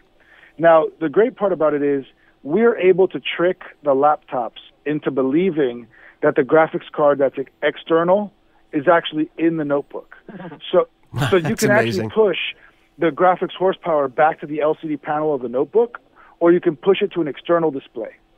Now, the killer part is t- if you buy a brand new laptop today from us, you probably have the, the horsepower for gaming um, at, at a really high level, but there are people out there that always want more. Um, and, and this is the opportunity for them. What I've seen a lot of people do is buying, um, you know, more mid-range, lower cards because they want more portability and battery life. Right. Right. And then they they'll buy the graphics dock with an NVIDIA 980 or something really high end. So when they get home and they plug the graphics amplifier in, they're getting those extreme frame rates. Um, That's insane. the other great part is, let's say you don't want it today. Let's say you buy a, a, one of our 15 notebooks with a 980 in it today. you don't really need much more than that. We, we're not going to pretend that you do, but in a year from now, you know, in six months from now, whenever the next graphics card refresh comes out, maybe you want to get in that extra horsepower, um, and you have that capability. So again, I mean, the, the most important thing about gaming is graphics, and, and what we've done is we've given you legs for much longer than uh, notebook graphics can typically offer. Well, and and that's where I was gonna where I was gonna go next was Alienware is known for giving you portable graphics power on the go. If you look at the 50 and the 17, number number one, the price points are, are insane. They started at 11.99 and 14.99 for the 17. You can have those expanded graphics when you get home, but when you're on the road, it's not like you're really compromising. You still have incredible graphics power and gaming power on the go. But I think one of, one of the big things this year is also the weight on on these two, the 50 and the 17, has dropped dramatically, hasn't it? Yeah, we've thinned them out quite a bit. Um, most first and foremost, you'll notice we no longer have optical drives. Um, Who needs them? That's the whole thing. um, we're we're all cloud based, and and the way that we look at it, if you really need an optical drive, there are USB three versions out there for thirty and forty bucks. Yeah, exactly. And and I don't know about you, but I, I don't think I've used an optical drive outside of um, the Blu-ray player in my living room in at least four or five years. Yeah, I'm the same way. So I'm exactly the same. Um, by taking that out, thinning it out, um, we're able to give more portability. Um, and you were talking about portable power and, and desktop power when it comes to the amplifier. I'm going to give you guys a story because I like telling stories. We like stories. um, I'm actually using our 13 as my daily driver. It goes everywhere with me. Okay. Um, even when I was supposed to be keeping it a secret, I was I was toting it around in my book bag and going from uh, different uh, press events and launch events and all over the place with it. It's it, it's phenomenal. Um, the battery life is incredible, but I'm still able to play my games because it has an 860M graphics card in it. You know, I, I was playing Tomb Raider. I was doing some some Steam testing, controller testing. Um, but with Windows 8 and being able to switch into airplane mode and, and cut my settings, I was able to watch HD Right. movies on my flight um, from Miami to LA, which was was pretty remarkable. Um, and then when I got home, I'm able to throw it up on my amplifier, and I was playing Borderlands the prequel at max settings, pretty much. Oh man, that's so cool. Excuse me, the pre-sequel. I don't want to be uh, sold for that one. one of the things we love about your company, one of the things we love about Alienware is there, and this is the biggest compliment I think we can give to a company, whether it's a tech company or just a, a standard business, is you can tell by the products that come out that the people that design these products, everyone that's part of the team, yourself included, Ray, there's a passion there for gaming. There's a passion for making things that you as a gamer would want to play with. So, and I think that really does come through in the product line, whether it's, you know, the new 15 or 17, uh, the new tablet you were just talking about at CES that was talked about. Any of these, they really reek of the products that you guys make reek of people that are being a part of these teams loving what they do. And I think that comes through to the consumer end too. I, I really hope it does. Cause, I mean, like we joked about earlier, all the new stuff hiding in my backpack. Um, there's, there's a reason for that, you know. Right. Um, the way that I feel about it is, we design for our customers to have the best experience and everything else. But in the end, um, I think one of the major questions that we always have to ask ourselves when we're building these is, what do I want? Right. You know, what what do- what do I want to carry around? What do I want to play with? What what what images impress me? What ID impresses me? You know, are we going too gaudy? Are we going too modest? You know, there's. I'm from Miami, guys, so there's a word that we like to throw around often down here, which is, you know, Alienware likes to make sure that our products are performing well, but have swagger. Oh, there. oh, yeah. Ray, I'm I'm going to be in Miami in about three weeks, so any shipments destined for Mitchell may be diverted. Oh, my. What are you coming down to Miami for? Vacation, Oh. vacation. I need to get away after CES, and then I also do a lot with the NHL. I'll be at the All Star game in Columbus. I'm I'm just coming down for four days to Ray, relax. I'll just I'll make it easy for you. He showed me he sent me a he sent me a snapshot of his thermostat yesterday. Minus twenty five. It was eighty degrees in California. It was minus twenty five in Montreal. It was Yeah, it's it was not normal. 82 and breezy in Miami yesterday. oh Lord, Ray Watkins from Alienware. Thank you so much for being with us. Thank you so much. Great guys. announcement at CES. We're going to have you on much more. Absolutely, I'm I'm totally cool with that. Ray Watkins from Dell and Alienware. Man, this is a great CES show. CES Consumer Electronics Show happened this past week in Las Vegas. Lots of stuff, lots of news. Of course, we can't get to all the news on the same show, especially with all these interviews. My God, so many things going on. AT&T at the beginning of the show, Intel, Rdio. We've got still way more to come here on Your Tech Report. So don't forget to continue listening. Please don't. Please don't. Uh, YourTechReport.com, Facebook.com slash Your Tech Report. On Twitter, it is at Your Tech Report. We've got so much more online. We've got so much more for you coming up right here on Your Tech Report with Mitchell Whitfield and Mark Aflalo. This is Your Tech Report. Email us contact at yourtechreport.com. Follow us on Twitter at Your Tech Report. Like us on Facebook.com slash Your Tech Report. Now, back to Your Tech Report. Welcome back to Your Tech Report. Mark Aflalo, Mitchell Whitfield with you, talking everything CES. Mitchell, there's so much cool technology out of this year's CES, isn't there? Uh, th- there is, and I and I I think even though you know obviously mobile devices uh, have their own shows, you know different manufacturers bring out their mobile devices, whether it's Samsung or HTC, Motorola, Apple. But obviously, smartphones, tablets have become a huge part of our daily lives. We know this, but also what we've talked about on this show and we talked about on the website and over the years you know, finding cool and interesting ways to use our mobile devices, finding ways to integrate mobile devices into our lives in ways that we weren't able to do because these things didn't exist years ago. So we're talking, we're going to be talking right now to Jason Fass, and he is the CEO of Zepp Labs. And first of all, Jason, thank you so much for joining us today. Hey, great to be here. And you know, I, I, this is such a cool technology because any anyone that has grown up playing a sport, whether it's golf, baseball, whatever, and uh, swing analysis has become such a huge thing.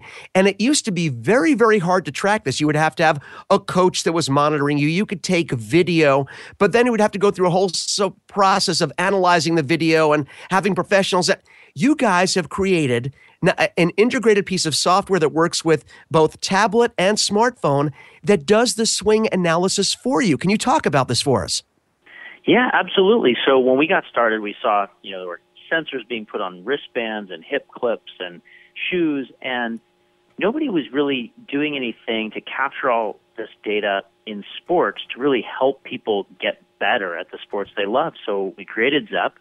Um, we have a small little sensor, which we call the Zepp sensor. It weighs six grams, captures a thousand data points a second around your wow. sports. And today we have four sports uh, that work with the sensor in our platform. And that are that's baseball, softball, golf, and tennis. And the sensor attaches differently depending on the sport. So for golf, it, it comes with a little clip uh, that attaches to your glove baseball and softball, we have a rubber mount that goes on the knob of the bat, and it um, just attaches right there to the knob. And then right. tennis, we have we have um, another mount that it just sticks on the bottom of the tennis racket, and then you launch the app, uh, the dedicated app for each sport. And so one sensor can actually cover all the sports, and you simply launch the app, and uh, you're up and running. I love the fact that you obviously are thinking about multiple sports when you design a product like this. Know, a lot of people focus in on one particular niche market, but forget that other people exist, which is it's great attention. Yeah, well, it's um, it's a it's a really exciting space, um, and I think it's it's just the beginning of the space. Where do you see it in in five years from now? Because stats are something that everybody's talking about. They want details. They want to know how they can better themselves more than just someone just telling them what they're doing. They want to see numbers. You know what? I'm going to say they actually don't want to see numbers. Really? I don't think humans want to see data, right? I, Unless it's good, right? Think, they want to well, see results. they want to see insights. They want to see like nobody wants nobody wakes up and says, you know, I can't wait to see a dashboard of numbers in front of me. I want to see what do those numbers mean why do I care? And then what do I do about it? And then after I'm doing stuff about it, is it working? Right. And so in five years on the sports side, I think that every athlete on the field, regardless of sport, is going to be digitally connected in some way, whether it's their helmet, their shoes, their racket, their bat, who knows. Um, and I think that the companies that will be winning this space, whatever we want to call this space, are going to be the ones that deliver the best experiences that are driven by that data and not the best data. Well, you know what? or let- not let the me- best data alone. No, no, you- you're making a lot of sense, and I want to take this down to you're right. Let's get away from the numbers per se. Well, let's get away from the numbers and then get back into the numbers because here's what I'm going to ask you. So, if we're talking about a user that says, "Okay, you know what? Uh, I'm playing baseball, or my son is playing baseball.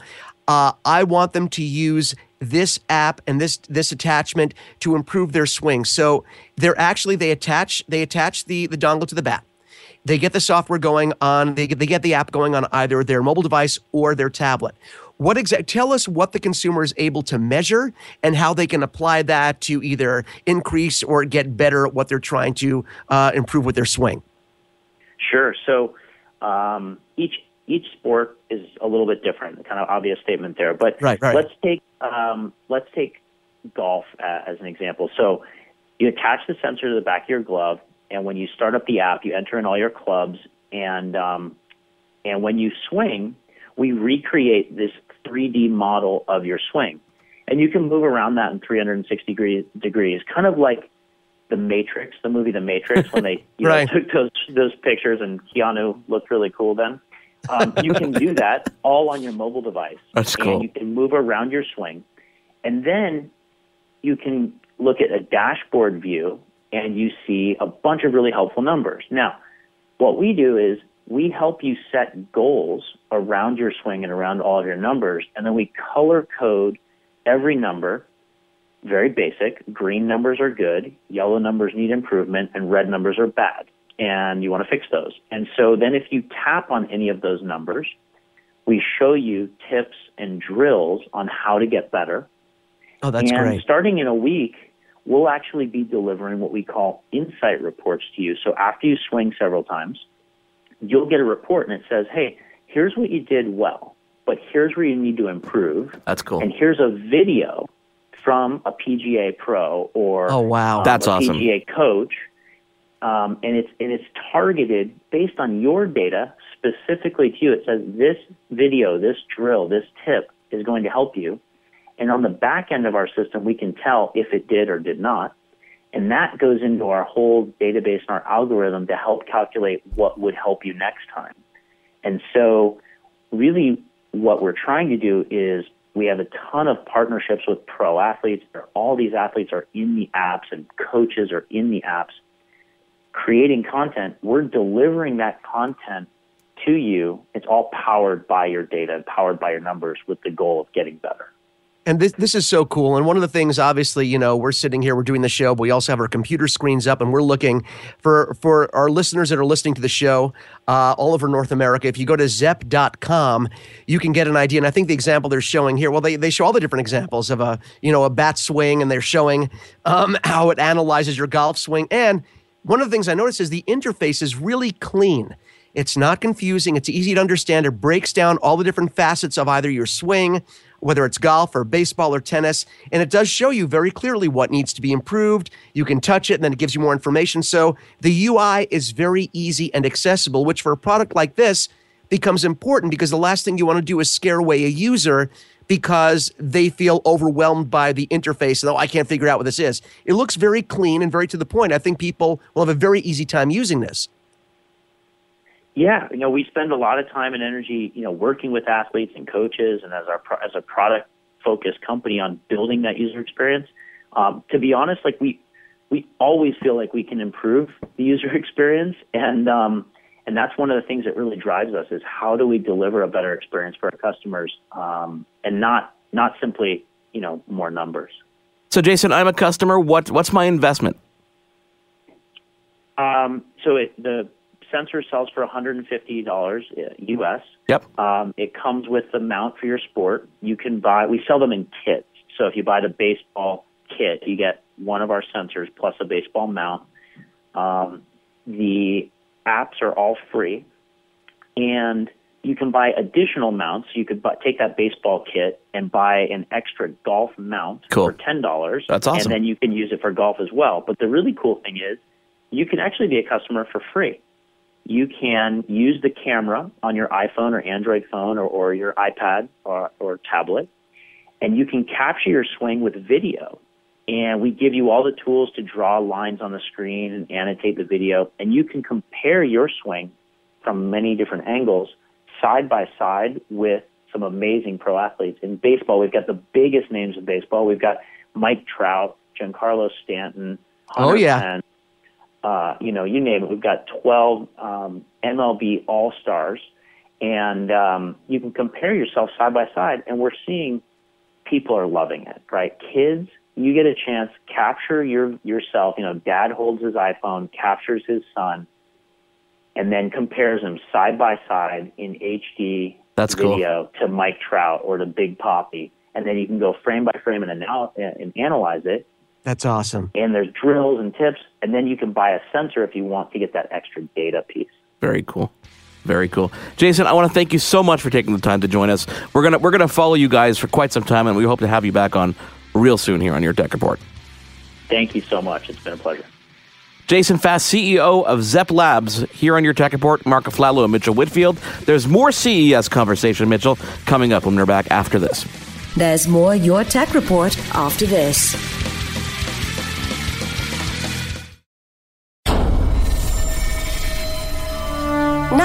Back to your tech report. Mark Aflalo, Mitchell Whitfield, back with you here on your tech report. Mitchell, we love talking to people. We're talking to people all day long because CES is just wrapping up in Las Vegas.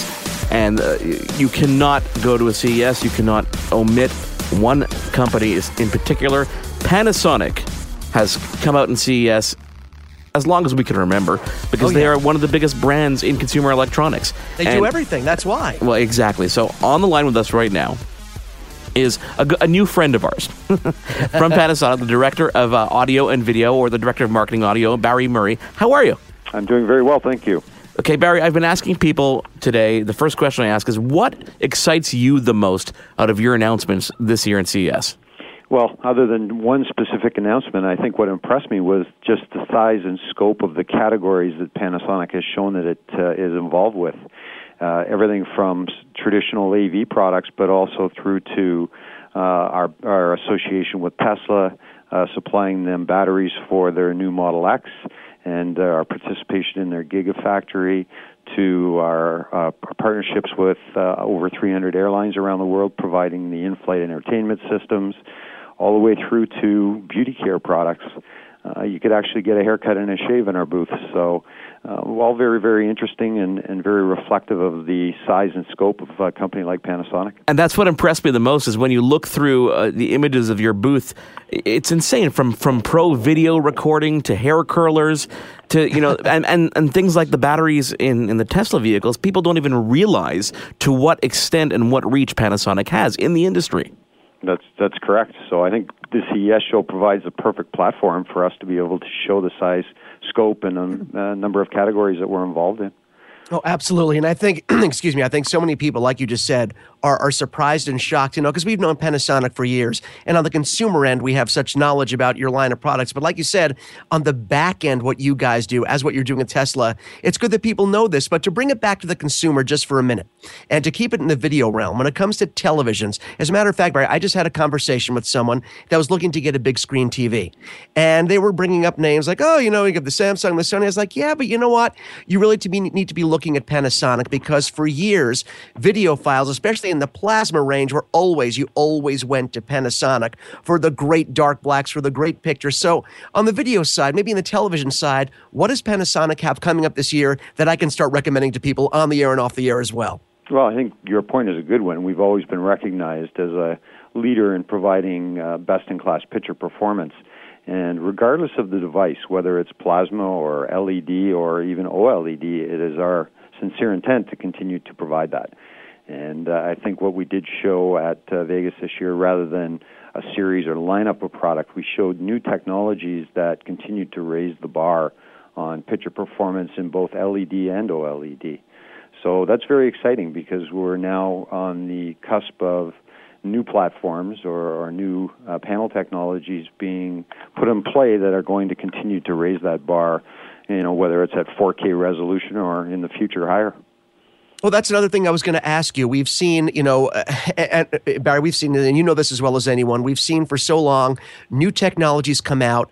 Uh, and we don't necessarily, even when you know 4K has been out for a little while now, but still we don't necessarily have the media to support all the new devices. So people are still looking at OLED. They're still looking at plasmas. They're still looking at traditional LEDs. Do you see the model moving forward? Are you guys still going to be supporting the LEDs, OLEDs, and even plasma, and and not just go straight to all the new 4K technology? We're still going to see an abundance of 1080p sets and not just a complete switch over to 4K. No, I think you're going to see a very fast switch over to 4K, similar to what we saw from the days of standard definition to high def, and then from 720p to 1080p. All of this tends to happen very quickly because consumers who are demanding leading edge want to buy with the future in mind. And uh, these products have an average lifespan of, say, between seven and ten years, and uh, our broadcast uh, environment will look completely different five, six years from now, two, three years from now, compared to where it is today. Now, you mentioned the batteries in the Tesla vehicles, and that brings me over to uh, kind of a separate conversation about green energy and people using energy differently. So that brings me into the fitness world of things. A couple things that were on, on, on showcase in the Panasonic booth were were bicycles and, and fitness. What what kind of aspect does Panasonic have a play on that marketplace? Well, Panasonic's manufactured bicycles for uh, several decades, actually. Um, it's a business that's mostly focused on Japan, but one that we would like to see expand globally. And part of that uh, value proposition is to offer uh, a battery-driven bright, uh, bike using uh, the same battery technology that we use in Tesla cars. In other words, uh, a battery technology that's very efficient and uh, provides a much better end user experience by supporting their ability to bike uh, bicycle, whether it's you know in a difficult environment or uphill or uh, at higher speeds than they would average uh, with uh, just uh, human power. On, on, if I'm a consumer today, um, what is in your mind the biggest the biggest breakthrough product category that Panasonic can really raise that flag about? Well, I think you know the, the eco aspect yeah. of uh, all of this is very important to all of us, and Panasonic, of course, is heavily involved in that. So, you know, the next big breakthrough in battery technology, I think, is really the next big game changer, and uh, we continue to work on that. And uh, you know, sometimes these things are more evolutionary than they are revolutionary. Uh, from that perspective, uh, we continue to try to raise the bar on efficiencies in our batteries. But not only that, um, you know, it's also about uh, um, our eco solutions with our solar panels and creating that power, and then finding a way to efficiently store it so that it can be used in off-peak times, and uh, that you know the devices that do use it do use it very efficiently. You know, Barry, one of the things we try and do here is make people aware of even even with a large, hugely successful company like Panasonic, people have a certain idea. Oh, here's what they do. Here's what we know them for. We know TVs. Now people are learning from you and from obviously listening to us now. They, they didn't know a lot about this other stuff, in-flight entertainment, about the Tesla stuff that you guys are doing. And to an extent, we started doing Panasonic cameras a while back. A lot of people didn't know about the digital imaging, and we we tried to bring awareness to that because we want people to know all the things that a company like Panasonic Panasonic does. So you mentioned audio before. What can we what can we tell our listeners? What is Panasonic doing in the world of audio? Whether it's speakers, receivers, what's coming out this year? Well, the major announcement at this year's show was the reintroduction of a very iconic brand, that being Technics Audio, which yeah. uh, we haven't sold for about a decade now. Wow. Um, but we think the time is perfect because we're seeing a revolution in the way consumers uh, buy audio and their expectations from from that. Um, audio in the audio category, uh, the movement was towards something very convenient, but not necessarily focused on maintaining high quality sound. But now, with the availability of high resolution audio that's downloadable through several sites, um, consumers can gain access to almost studio master type quality uh, in the actual uh, tracks that they purchase. And that provides an opportunity for us to reintroduce people to, uh, you know, that wonderful feeling that you get when you listen to music like it's live. And this is the technology that will bring us as close to that as possible while still maintaining that high level of convenience that downloadable uh, digital music allows us which is something that people really, really are looking towards today. Even with the comeback of of things like vinyl, it's it's amazing how the focus on audio is is so high, which is great. Exactly. Barry Murray, Director of Audio Video for Panasonic Canada, thank you so much for joining us this week. It's been my pleasure. It's your Tech Report here. I am Mark Aflalo. Mitchell Whitfield is in Los Angeles. But on the line with us is uh, the Director of Marketing for a company that came more in the consumer light about a year ago at CES with uh, a thermal imaging device that I'll let him tell you way more about. He is the Director of Marketing for FLIR. His name is Bruce Cumming. Bruce, how are you today? I'm good, Mark. Thanks for having me on. So you're obviously wrapping up CES like everybody else is on their way home, but this was a big one for you, wasn't it? Yeah, it certainly was. You know, uh, you know, 2014 CES was was pretty big because uh, we were the first to launch a thermal mo- uh, thermal product uh, for uh, mobile phones, smartphones. Um, basically, we're a category st- starter. Um, but uh, this year was even bigger because uh, we were kind of stepping our game up a little bit and making sure that our product was available for all iOS devices as well as Android.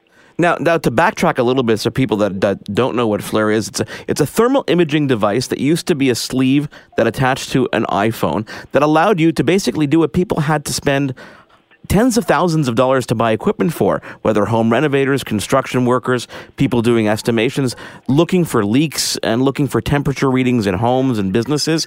You brought this down to a consumer level that had never been done before with the FLIR One. Yeah, that's right. You know, we've got a strong heritage uh, in thermal imaging. We are the world leader in thermal infrared imaging. And so, you know, our heritage basically was uh, originally in airborne surveillance, so using very uh, long range thermal imaging cameras for uh, search and rescue type operations and, uh, and even military. military use. But if, Sorry, what was that? There, there were even military applications and, and army yes, and absolutely, exactly. And so you know, over the uh, over the years, we've uh, we've moved further and further into more industrial type use, uh, commercial use, and so you know, our long our long history has, has uh, enabled us to to drive the the cost and the power consumption down for our uncooled camera cores. Uh, to, to make it possible for us to take this technology and, and, and bring it to the to the everyday user. Now, has this so been on the roadmap for like, a while, bringing it down go, to? Go. Now, has this bring on, has this been on the roadmap for a while, bringing it down to a consumer level, but just technology yeah. was restricting it? Yes, absolutely. So, um, you know, we've for, for you know a good ten years now, we've been working on on driving the technology down to a, a to a footprint and a form factor and a power consumption um, that that that would make it uh, affordable. And so, you know, we've got these sensors in uh, in the automotive industry. We've got it obviously, you know, in the in the security industry. So there's multiple industries that we've been working in to be able to create the types of volumes that allow us to bring the price down uh, to make it accessible for uh, for the general populace. So, what's the official name of this follow-up device? Is it just called the FLIR? Yeah, it's the it's the new generation, next generation FLIR One. Yeah, and it works FLIR only 1. only iOS devices now, or no, no, no. So that's the cool thing. Exactly. Uh, you know, we've uh, we've uh, changed the form factor uh, to allow us to to you know uh, meet the needs of users across uh, both platforms, Android and iOS, but uh, but also uh, any iOS device that has a Lightning connector. So iPads as well. What was the initial reaction last year at CES versus this year? Yeah, so the obviously the initial reaction last year was you know, one of somewhat wonder, right? Um, being able to turn your smartphone into a brilliant phone, so to speak. um, um, and then, you know, we, uh, we, we basically brought the product to market about mid-year in 2014. And so um, I think what we, what we really saw this year was obviously, you know, the, the, the, the, consumer market, um, you know, embracing the fact that now it's available for multiple platforms. But, but more importantly, uh, they see that we're that we're continuing on this track of innovation and, and, and, and improving the product at a relentless rate. Now, do you see an adoption also on the on on the higher end market, on the business market, of people shifting from the larger devices to this more portable, or is there something that really sets them apart that makes a difference? Yeah, so obviously, you know, this is a lower resolution uh, thermal camera. So, for you know, the industrial use and the, and the high end commercial use um, you know, they need they need sensors that are more powerful and more sensitive. Um, but but we certainly have seen um, some adoption in the prosumer market, uh, home inspectors, you know, electricians, that type of thing, who have you know smaller businesses.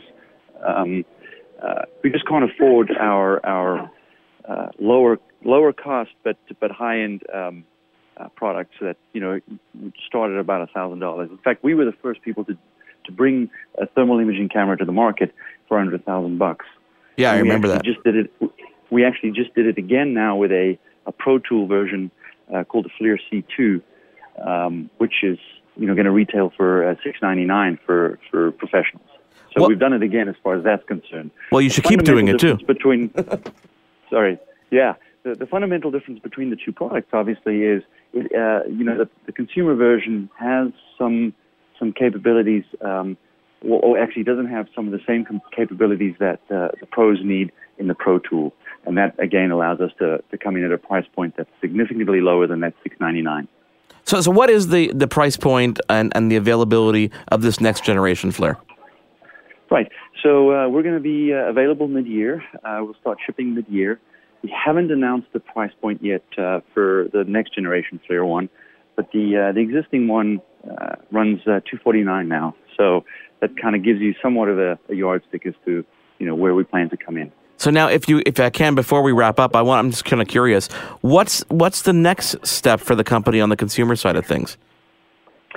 Yeah. So you know, there's uh, the, the the the ultimate thing is um, obviously to be in handsets, right? Um, and uh, you know, um, there, there's there's there's work going on as far as that's concerned. But uh, you know, there's a lot of exciting things that we've got planned uh, for thermal imaging, bringing it to the masses. You know, thermal imaging for the rest of us, basically. Um, and we're we're really excited about uh, about where this market can can can go. Um, we're really excited. Bruce Cummings, thank you so much for joining me. I hope you had a great CES, and we hope to catch up in the in the coming months as the product comes to market. Absolutely. Thanks, Mark. Bruce Cummings, the director of FLIR, what an incredible year at the Consumer Electronics Show in Las Vegas. Thank you so much for joining us on this special two hour edition of Your Tech Report. Of course, online, you can find us at yourtechreport.com or on Facebook at facebook.com slash Your Tech Report. On Twitter, it's at Your Tech Report.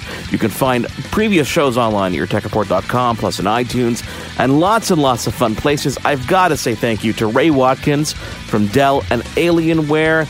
James Petershak from Samson, Meredith Red from AT&T, Brian Diener from Intel, Anthony Bay, the CEO of Rdio. You got to follow up with that company, Rdio.com, Zepp Labs, Jason Fass, Marty from Vert, Bruce Cummings from FLIR, and of course, Barry Murray from Panasonic Canada. What an incredible lineup we had today on Your Tech Report. We're going to bring you all the latest news and reviews as we continue again on Your Tech Report here on SiriusXM and, of course, yourtechreport.com. Thank you again for joining us on behalf of Mitchell Whitfield. I am Mark Aflalo. It's been a great time. You've been tuned in to Your Tech Report. Join us again next week for another edition. And be sure to follow Your Tech Report online. Email us. Contact at yourtechreport.com. Follow us on Twitter at Your Tech Report. Like us on facebook.com slash Your Tech Report. For the latest in breaking tech news and reviews, yourtechreport.com. Hi, I'm Mercedes Nicoll, four time Winter Olympian and host of Dropping In, a podcast with Mercedes. This is a podcast where I interview a bunch of different people. I get the good, the bad, and the ugly, as well as I share my stories along the way. Now you can drop in at droppingin.com or subscribe on Apple, Spotify, and YouTube. I'll see you soon. I'm Jeff Woods, and I'm shining a light on music and the rock stars who make it. He just was one of those people. He, he stood out. He was a magic guy. He really was a magic guy. All, we all have faults. He had the same amount of faults as we all had. This was before Led Zeppelin. Robert was full on. I mean, he was Led Zeppelin without the band behind him. He had the hair, the jeans, the whole thing, you know, and he was amazing. The Records and Rockstars podcast, heard around the world and yours to hear wherever you get podcasts. All the episodes from JeffWoodsRadio.com.